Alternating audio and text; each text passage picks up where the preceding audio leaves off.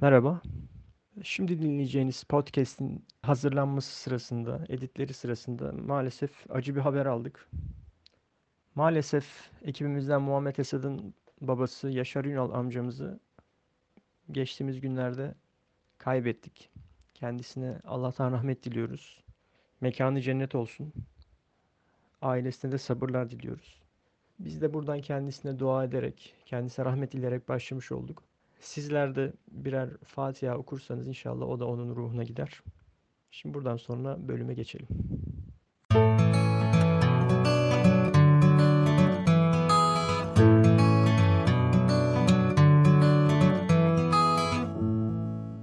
Merhabalar.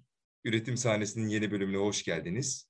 Bugünkü konuğumuz Hasan Geçit ve oğlu Mustafa Geçit. Ben Esat. Ben de Ahmet Emin. Hoş geldiniz. Hoş bulduk. Teşekkür ederim davetiniz için. Sizi tanıyabilir miyiz kendi cümlelerinizle? Ben Hasan Geçit, Alaşehir Belediyesi'nde çalışıyorum ve aynı zamanda tarımla uğraşıyorum. Bağ üzerine bağımız var. Bölgede de %90 bağcılık var veya %95 bağcılık var. Biz de toprakla bağcılıkla uğraşıyoruz yani. Üzüm bağlarımız var. Onunla uğraşıyoruz. Çok teşekkür ederiz. Mustafa sen de kendini tanıtmak ister misin?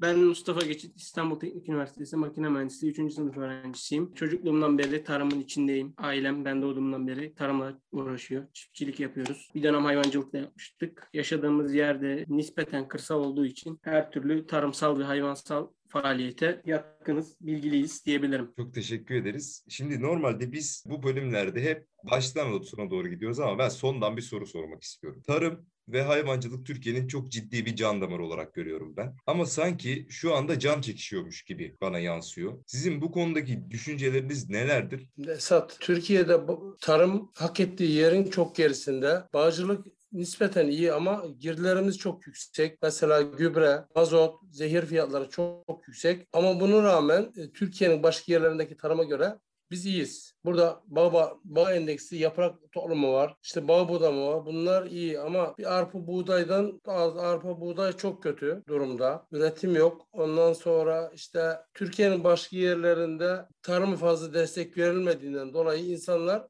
tarımdan doğarak uzaklaşıyor. Büyük şehirlere akın ediyor. Bunun sonucunda kötü durumdayız yani. Hak ettiği yerde değil Türkiye'de tarım. Bunun yanında hayvancılık da aynı. Maliyetler yüksek, girdiler çok yüksek. Ondan dolayı insanlar tarımdan uzaklaşıyor. Yani ister istemez uzaklaşıyor.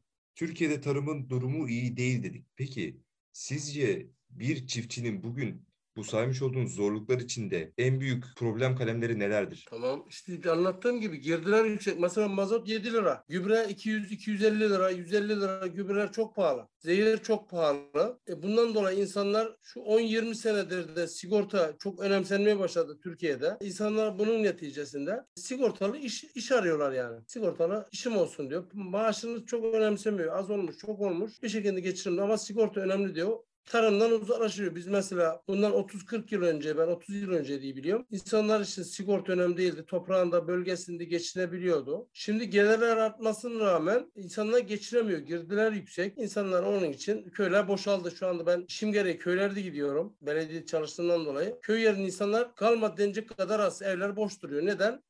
Adam olduğu yedi karnını doyuramadığı için büyük şehirlere gidiyor yani sigortalı iş diyor. Köy kim dönüyor geliyor emekli olmuş hedefi bitmiş onlar geliyor yani tekrar tekrar geri geliyor yani insanın az olduğu yerlerde e, vakit geçirmeye geliyorlar. Yani sonuç itibariyle girdilerin yüksek, olduğundan dolayı kurtarmıyor. İnsanların toprağını terk etmesinin nedenleri temel nedenleri babamın söylediği gibi yani bir torba gübrenin ki bir torbasını işte 3-5 döneme anca saçıyorsunuz. Başka giderleriniz var. 150-200 lira olması dışında gelirdeki belirsizlik. Şimdi tarım dünyanın her yerinde iklime iklim koşullarına bağlıdır. Bunun için bir risk faktörü her zaman vardır. Ama maaşta asgari ücret dahi alıyorsanız risk faktörü en fazla işten çıkarılmanız. Bu riskin yanında tarımda bir de mahsulün para etmeme sorunu var. Çünkü yani Türkiye'de biz kooperatifleşmede geri kalmış bir ülkeyiz. Üzüm üreticisi bugün işte Toprak Mahsulleri Ofisi bu sene mesela Kurucum'a destek verdi. Kurucum 11-12 lira bandındaydı. Ama bu desteği vermeseydi 7-8 liralara düşerdi tahminen. Şimdi bu destek bu sene geldi. Bir sonraki sene gelecek. Bu Toprak Mahsulleri Ofisi bu desteği vermediği anda birden hava tersine dönecek. İnsanlar tarımda borçlanarak iş yapar. Borçlanarak zehir alır, gübre alır, yatırım yapar. Bağına ne bileyim demir alır. Bu destek gelmediği anda çiftçi ne olacak? Birden işinden soğuyacak, geri kalacak. Bu dediğim benim tabii ki de arpada, buğdayda, mısırda, her üründe, aklınıza gelebilecek her üründe, İç Anadolu'da, Karadeniz'de her yerde böyle. Fındıkta da böyle, arpa, buğdayda da böyle. Şimdi şey bir alım yok. Standartize olmuş bir alım yok. Ortada bir kooperatif, her sene alım garantisi veren bir kooperatif. Fiyatları daha ekimler başlamadan, ekimler veya de bu bağ içinse bağlar patlamadan diyoruz biz. Yani gözler uyanmadan. Şu sıralar bağın gözleri uyanmaya başladı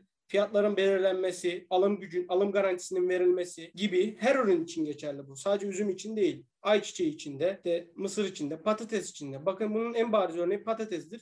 Patatesin fiyatı birkaç sene çok düşük gezer. Birkaç sene patates kara borsaya düşer. Bunun nedeni ne? Kooperatifleşme yok. Devlet patates üretimini kontrol etmiyor. Etmek için bir adımı yok. E ne oluyor? haddinden fazla ekiliyor. Sonra birden artı fazlalık patates olduğu için fiyat çakılıyor. Ertesi sene ekilmiyor. Bu neden kaynaklanıyor? Denetim yok, kooperatif yok, bir alım garantisi yok. Bu bir alım garantisi belli olsa, standartize edilmiş bir fiyat belirlense Devlet bunu kontrol etse veya herhangi bir kanaldan onu artık bürokrasi nasıl bir karar alır bilmiyorum. Ne olacak? Bu sefer ne az ekilecek ne çok ekilecek. Ekim belli bir standarda ulaşır. Bu üzüm için de geçerli. Bu arpa buğday için de geçerli. Şimdi gençler şu var. Türkiye'de herkes her işi yapıyor. Sorun burada. Mesela adam zarraf işte Türkiye'de atıyorum biz bu yıl ne para ediyor? Saman atıyorum. Saman stoğu yapıyor. İşte doktor bağcılık yapıyor. Doktor bilmem ne iş yapıyor ve öğretmen. Yani o anda ne cazipse Hangi işte para varsa Türkiye'de bir insanlar o işi giriyor. Bunda da bir dengesizlik var. Herkes her işi yapmamalı. Adamın işi neyse onu yapmalı. Bu sıkıntılardan biri de bu yani.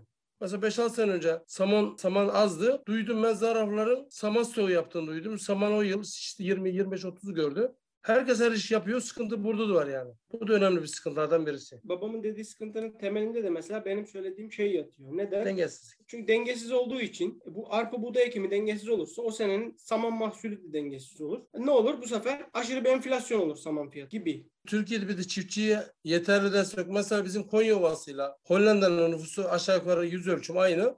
Ama Hollanda tarımda dünyayı doyuruyor. Bizim Konya işte arpa buğday ve o topraktan uzaklaşıyor. Kendimizi doyuramıyoruz. Bu neden? Plansızlıktan, devlet desteğinin yeterli olmamasından, bilinçsiz çiftçilik yapıyoruz. Sorun çiftçide de var. Gibi gibi sorunlar var yani. Çok teşekkür ederiz. ben şimdi söylediklerinizden birkaç başlık seçtim aslında. Bunlardan ilki Mustafa e, özellikle bu meselenin e, çözülmesini bir kooperatifleşmede gördüğünü anladım. Bunun yanı sıra ikinci başlık olarak da sizin söylemiş olduğunuz bu yine kooperatifleşmeye bağlı olarak herkesin her işi yapmaması, her işi yapması meselesi var. Ve üçüncü olarak da aslında şunu eklemek istiyorum. Bu bağımsız benim bir çıkarımım ama sanırım burada tarımda makinalaşma da önemli bir detay. Ama tarımda makinalaşmanın gerçekleşebilmesi için de attığınız taşın ürküttüğünüz kurbağayı değmesi gerekiyor. Siz tarıma başladığınız zamanı hatırlıyor musunuz? Evet. Yani bu hikayeyi alabilir misiniz? Çünkü bir birçoğumuzun ailesinde tarımla uğraşan birileri vardır uzakta veya yakında. Valla nasıl? Tarım işte aileden, babamızdan, rahmetli annemizden, babamızdan içinde doğduk. Ha, çok profesyonel değildik. Benim babam da resmi yerde çalışıyordu. Ama toprağımız vardı. Babamla gider gelirdik, uğraşırdık. Bu şekilde tarımı başladık. Aynı devam ettiriyoruz. Mustafa da aynı bizimle bir işte çocuklar da gelip giderken. Sonuçta bu bölge tarımla uğraşıyor. E bizim de az ve çok toprağımız var. Bundan dolayı tarımın içindeyiz yani. Bağcılığın içindeyiz. %90 bağımız var yani bu bölge bağ. Başka bir şey yok. Şimdi hani dedik ya insanlar tarımla uğraşıyorlar ama çocukları işte sigortalı iş olsun diye, daha garanti iş olsun diye şehirlere gidiyorlar, göç ediyorlar. Bu sefer tarım yapacak nesiller de azalıyor. Tarım da anladığım kadarıyla yani böyle gidip bir yerden öğreneceğiniz, okulunu okuyup yapacağınız bir şey değil çok fazla. Bu aileden görerek nesillerce devamlı olacak şekilde ilerleyen bir üretim modeli. Ona ne diyorsunuz? Yani şimdi çocuklar gitti şehre. Bu sefer yerlerine yenileri de gelmeyecek, üretecek. Orada nasıl bir döngü oluyor? Valla Ahmet Emin güzel konuştun. İşte bu ben e, 50 yaşındayım. 15-20 yaşından beri bilirim bu işlere.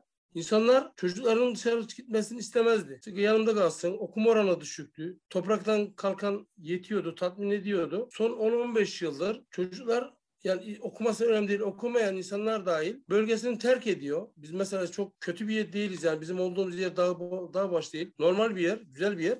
Ama insanlar buradan dahi kaçıyor. Ben dağlara gidiyorum. işim gereği dolaşıyorum. Oralar bomboş. İnsanlar tarımdan tatmin kurtarmadığı için tarımdan uzaklaşıyor. Daha önceki zaman e, babalar, anneler çocukların gittiğini istemezdi. Valla şimdi çocukların e, anne babalar yüzde yetmiş, yüzde sekseni çocuğum gitsin diyor yani. Kurt- kendini kurtarsın diyor. Git istiyor yani. Bu neden kaynaklanıyor? Tatmin etmediği için, yetmediğinden dolayı. Gelirin gideri karşılamadığından dolayı yani. Hiç önemli değildi. Mesela bizim burada insanlar 30 sene önce, 40 sene önce emekliliği hiç umursamazdı. Resmi daireler çalışmak istemezlerdi. Şimdi vallahi en zengin çalışmak istiyor. Çalışıyor da. 50-100 dönüm yeri olan mesela 2-300 milyar, 500 milyar gelir olan da resmiyet iş istiyor yani. Sigorta, sigorta diyor. Bu 10-20 yıldır oldu. Sebebinin ne olduğunu bilmiyorum yani. Belki de şöyle. Yani bu sadece tarımda değil her yerde insanlar sigortalı iş istiyor ama şimdi tarım için de orada insan kalması lazımsa devletin de ona göre belki bir sigorta teşviği üreten insana belki de işte devletin sigortasını karşılayacak şekilde oluyor veya başka şe- şekillerde olabilir. Orayı daha cazip hale getirmesi lazım. Ya tabiri caizse sırtını. Sıvazlaması lazım belki de üretenin. Senin e, babamın söylediği gibi sigorta algısı çok önemli oranda değişti Türkiye'de. Yani öyle değiştiğini söylüyor. Ya bunun nedenlerinden biri de az önce belirttiğim gibi bizim toplumsal olarak bir dönem çiftçiliği, hayvancılığı küçümsememiz ya bunu toplum olarak biz yapmışız. Şu an belki hala daha yapılan yerler var. İşte çiftçi mi olacaksın, hayvancı mı olacaksın? Efendime söyleyeyim ne bileyim çobana kız verilmez gibi gibi gibi. Bunu genişletebiliriz.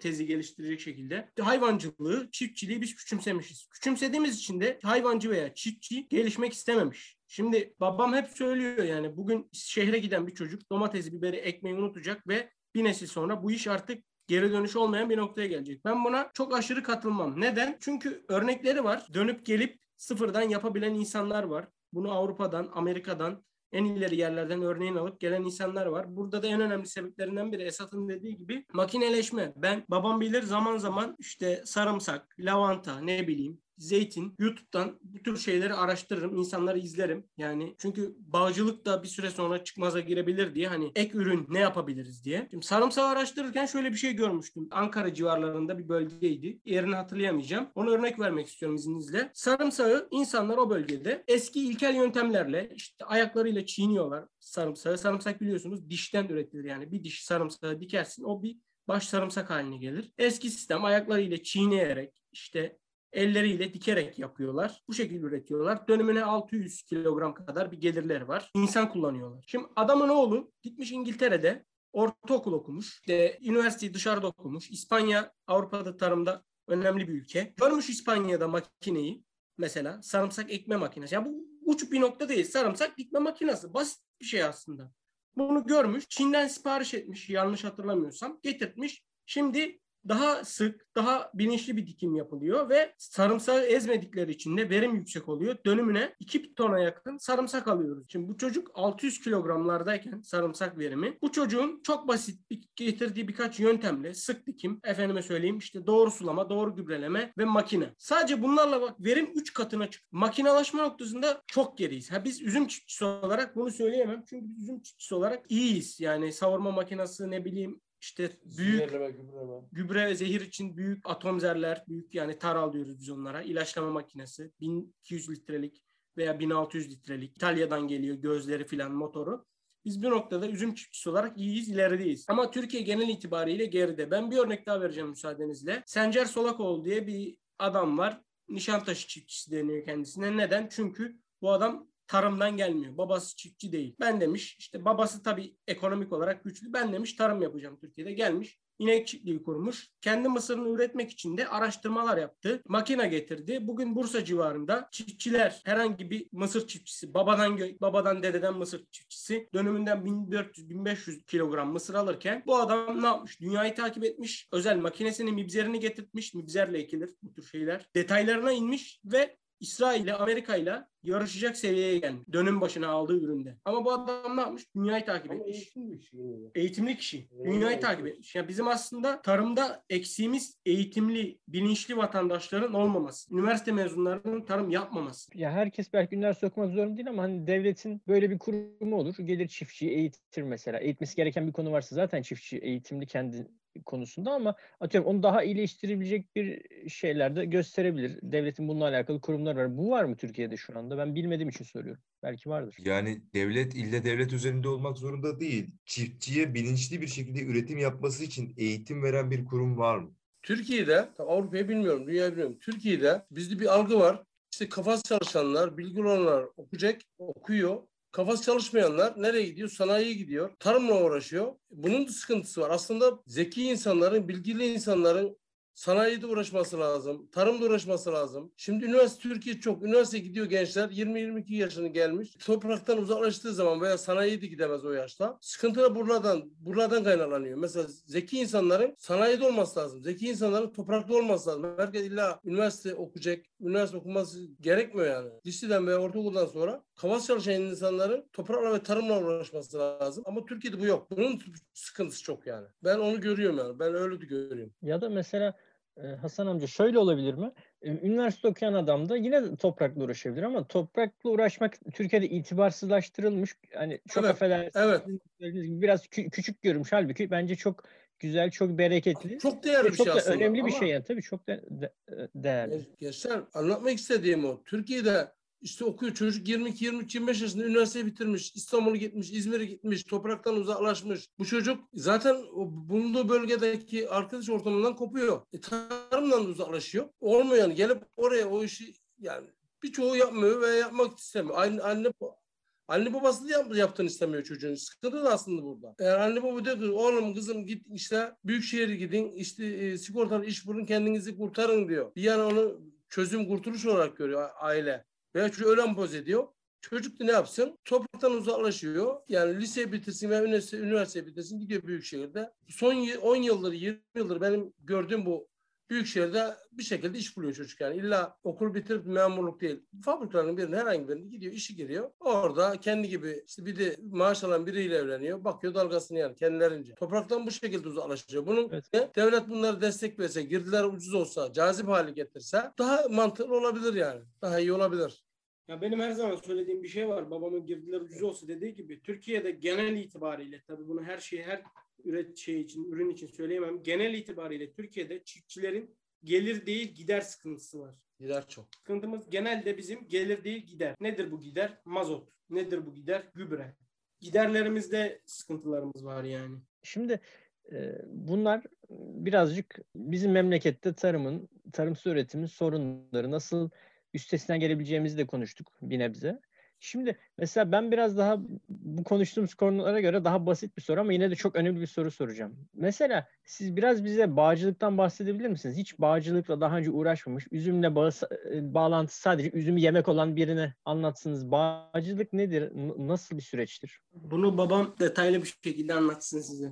Mesela bağcılıkta ilk başlarken çubuğu alırsın, toprağa dikersin. Parlar büyür. Bu üçüncü yılında, normalde üçüncü yılında üzüm vermeye başlar. Bu y- 30 yıl, 40 yıl, 50 yıl yani çok düzgün bakarsan 50 yılın üzerinde verim veriyor. Yani her yıl yenilenen bir bitki değil, bir darı gibi, işte nasıl pamuk gibi her yıl yenilenen bir ürün değil bu. Bunu dikersin. Yani Türkiye şartlarında şöyle anlatayım. Başka mahsullerin içinde en iyi ürünlerden birisi bağcılık. İyi getirisi olur. Tabi bunun şeyleri var. Hastalık bulur. Ondan sonra gıra olayı fazla olur. Don olayı. Don, don olayı, gıra olayı, dolu zararı olur. Ama genel itibariyle Türkiye genelindeki bağcılığın içinde en revaçta olanlardan biri desek abartmayız. Ve düzgün yaparsan, bilinçli yaparsan e, yılda bir 4-5 ay sıkı iş olur. Ama 6 ay, 7 ay rahatsındır yani. Bağcılık o anlamda iyidir. Çoğu mesela bir arpa, buğdayı bakarak, başka ürünlere bakarak verim iyidir yani. Tabii girdiler pahalı ama 4-5 ay sıkı masraf edersin. 7-8 ay fazla masraf olmaz. babam da teyit edecektir, onaylayacaktır. Bağ budakta başlar. Yani bir bağı budaktır. Kışın bağ ölü duruma geçer. Budamada başlar her şey. Sağlıklı bir budama, doğru yedek bırakması. Yani yedek dediğimiz önümüzdeki sene verime yatacak olan çıbıkları doğuracak gözlerin hazırlanması. Teknik bir cümle oldu, karışık bir cümle oldu. Budaktan sonra patlama dönemi gelir Nisan. Gözler uyanırken gübrelemeyi yapmanız lazım. Kıştan toprak altı gübrenizi gömmeniz lazım. Damlama önemli bağcılıkta. Gübre verimi içinde, su tasarrufu içinde önemli. Damlama sisteminizin olması lazım. Ondan sonra filizler büyüdükçe, üzüm olgunlaşmaya başladıkça dönem dönem bunun ilaçlaması olur. Üzüm çekirdeksiz üzümse hormon verilir. Genel çekirdeksiz üzümlerin hepsine hormon verilir. Evet. En bilineni klasik pazarda satılan sultani çekirdeksiz üzümdür. Çekirdekli üzümse hormon olmaz. Onu aklınızda bulunsun yani. Pazarda mesela gördüğünüz çekirdekli ve çok güzel bir salkım üzüm. Ya bu hormonlanmış diye aklınıza bir şey olmasın. Çünkü çekirdekli üzüme hormon atılmaz veya çok küçük. Genelde atılmaz çünkü kısırlık yapar. Çekirdekli üzümde hap, hormon kısırlığa neden olduğu için çekirdekli üzüme hap hormon işlenmez. Bunun dışında rutin ilaçlamaları yapılır. Tam Ağustos, Eylül'e kadar çok sıkı ilaçlama yaparız. Haftada bir, 15 günde bir. Ve onun, onun dışında bir 4-5 ay yoğun ilaçlaması vardır, sulaması vardır. Ondan sonra Ağustos'a Eylül ayında üzümün amı yaşa, ama sergiyi kuruyu kesersin. Ağustos'tan e, tekrar Şubat'a kadar veya yılbaşına kadar bağcının bir işi olmaz. Dönüm başına tonajı yüksek olan bir ürün. Yani 7-200 kilo, 800 kilo, bir ton. kuru üzüm, Kuru üzüm. bu kuru üzüm için dediği babamın. Yaş üzümde 4 ton, 3 ton, 5 ton. Yani iyi bakarsan 4-5 tonu kadar yaş üzümde çıkabiliyor yani dönümünden. 1000 metrekarede. Maşallah diyelim. İnşallah bereketli hasatlar olsun. Var mı o zaman bizim sormadığımızda sizin söylemek istediğiniz bir şeyler acaba? Hollanda'da dünyanın en büyük, en gelişmiş tarım üniversitesi var. E, Hollanda bu nedenle dünyanın en büyük tarım ihracatçısı. Biz bu nedenle kendimize yetemeyen bir ülke haline geldik. Bizim sadece tarıma dayalı olan, bilimsel iş yapan ve kalifiye insan çıkaran bir tarım üniversitemiz yok maalesef Türkiye'de. Bu da yani çok büyük bir eksiklik. Gençler işte ortaokulda veya lisede ne hangi alana gidecekse o alana yönlendirilmeli. Çocukların, gençlerin 3 yılı, 5 yılı Tabi bunu iyi üniversite okuyanlardan bahsetmiyorum. Sırda üniversite okuyan gençlerin eğitim karşı değiliz ama Sırda üniversite okuyan gençlerin yılından, zamanından çalındığını düşünüyorum. Gözlemim o yani. Tabii tabii zaten yani maalesef birçok üniversite mezunu da işsiz zaten şu günümüzde. Daha da çoğalacak işsizlik. Çünkü her yıl mezun çok veriyor. 15-20 sene önce bizim gençliğimiz, bizim dönemimizde lise 3 yıldı. Şimdi 4 yıl, 5 yıl. 5 yıl lise mi olur? 4 yıl lise mi olur? Yani bunlar da yanlış olduğuna kendimce düşünüyorum yani. Yanlış olduğunu düşünüyorum. Evet evet doğru doğru dediğiniz doğru bence de. Ben de katılıyorum. Öyle Üniversite bitiren bir çocuk mesela çok iyi eğitim eğitim almalı ve iş bulur muyum, bulmaz mıyım endişesi taşınmamalı. Tabii ki kesinlikle. Mezun olduğu zaman direkt işe olmalı yani. İyi bir eğitim almalı. Tabii. Bunun olmadığını görüyorum yani kendimce görüyorum. Ma- maalesef maalesef. Yani bir üniversite açtıysanız ve bu araştırma üniversitesi olacaksa, ileriye taşıyacaksa sadece standart eğitim verip mezun etmekten ziyade bir şeyleri ileriye taşıyacaksa bu üniversitenin ekonomik kaygısının olmaması lazım. Tabii. Bunun için tabii açtığınız üniversiteye yüksek miktarda bütçe ayırmanız lazım. Yani tarım üniversitesi açmakla sadece bu iş olmuyor tabii. Tabii, Türkiye tabii, tabii. baştan ele alınması lazım. Bunlar daha başka konular. Bizim konumuz değil şu an ama Evet evet evet. Aynen Allah bir tarım üniversitesine ihtiyacımız var. Bu çok net, bu çok açık ortada. Tabii canım kesinlikle kesinlikle. Devlet hangi ürün olursa olsun, üzüm, domates, arpa, buğday fark etmez. Hangi ürün olursa olsun alım garantisi vermeli. Bir de girdiler düşük olmalı. Bunlar sağlandığı anda kooperatif olduğu zaman bunlar anında düzelecek şeyler. Çok basit şeyler aslında. Ben her suçu da yani devlete yüklemiyorum bu noktada. Neden? Çünkü hani çiftçi de araştırmıyor. Haritanın böyle kalın çizgilerini devletin belirlemesi lazım. Bu yıl duyduk gübreler özel şirketlere devredilmiş. Gübre İşte, fabrikaları değil mi? Tarım Kredi'nin gübre fabrikaları mı? Hangileri? evet valla gübre fabrikaları diye duydum ama hangi gübre fabrikaları şimdi o konuda yanlış bir beyan vermem. Mesela Aha. 80 lira geçen sene 80-90 lira olan üre gübresi bu sene oldu 160-170 lira. Bunu duydum öyle geçmiş. Şimdi bir gübre neden özel geçiyor? Ve özele geçse bile niye fiyatı denetlenmiyor? Fiyatı denetlenmiyor. Yüzde yüzlük bir enflasyon. Ve babamın dediği gibi her şey ithal. Yani zehir ithal, gübre ithal. İthal olmasa bile yabancı devletlerin elinde. Yani Türkiye'de üretilmesi onun ithal olmadığı manasına gelmiyor. Yabancı devletlerin elinde. Bunlar da fiyatlarını döviz endeksli belirlediği için yüksek fiyatlarla karşılaşıyoruz ister istemez. İlaçlama makinesi şu anda 40-45 bin lira arası. Her şeyde yerli üretim. Yani tarımda da yerli üretim için aslında onun makinesini de yerli üretmen lazım. Üretebilme Aynen öyle. olması lazım. Yani isteyen yurt dışındakini alsın. isteyen ilacın da yabancısını alsın. Bizim burada onu üretebiliyor olmamız lazım. Biz de üretim sahnesini zaten bunu düşünerek hayata geçirdik kendimiz başlarken. Bilmiyorum belki farklı düşünebilirsiniz ama bence bizim her konuda üretme kabiliyetimizin olması lazım. Ki bağımsız Üret- olalım. üretmeyen bir toplum zamanla yok olmaya mahkumdur. Üretmemiz gerekiyor. aslında çemberi çok daralt, genişlettik. Konumuz değil ama işin, işin özü kapitalizmin, tekelleşmenin olduğu bir yerde küçük çiftçinin, küçük çalışanın neyse dar gelirlinin huzurlu olma imkanı yok. Yani biz bugün Avrupa'yı, Hollanda'yı konuşuyoruz. Güzel. Ama oradaki çiftçinin mutlu olduğunu mu zannediyoruz? Çok Bilmiyoruz tabii. yani ben belgesel izledim. Belges izlediğim belgeselden konuşuyorum. Gidip görmek nasip olmadı. İsviçre'de ve Almanya'daki süt üreticileri çok da mutlu değil halinden. Neden? Çünkü orada üretim çok yüksek. İnekler çok ırk. Mesela Türkiye'de bunun sıkıntısını çekiyoruz. Adamın orada ırkı çok iyi. Safkanı Holstein kullanıyor. Ama onun sıkıntısı ne? Çok büyük bir tekel var. Dünyaya hakim. Afrika'ya satıyor süt tozunu. Ondan sonra Çin'e ihraç ediyor. Bütün dünyaya satıyor ve süt fiyatını bu tekel belirliyor. Evet, evet. Bu tekel belirlediği için de üreticinin ineği çok iyi olmasına rağmen, sılaj imkanı olmasına rağmen, saman imkanı olmasına rağmen, üretim olmasına rağmen o da süt fiyatından memnun değil. O da işte ürettiğim süt hayvanın giderini karşılıyor. Geçimini neyle sağlıyor? Avrupa Birliği'nin verdiği her yıl 5 milyar dolarlık bir yardım paketi var çiftçi hayvancılara. O da mesela gelirini oradan sağlıyor. Biz dışarıdan baktığımızda diyoruz ki Avrupa'nın çok yüksek bir üretimi var. Bu yüksek üretimden Danone memnun mesela. Çünkü Danone bir tekel. Çok büyük bir pazarı var ve Fransa'daki süt fiyatını o belirliyor. Ama Fransa'daki süt üreticileri o kadar memnun, o kadar mutlu değil. Biz biraz da onu kaçırıyoruz aslında.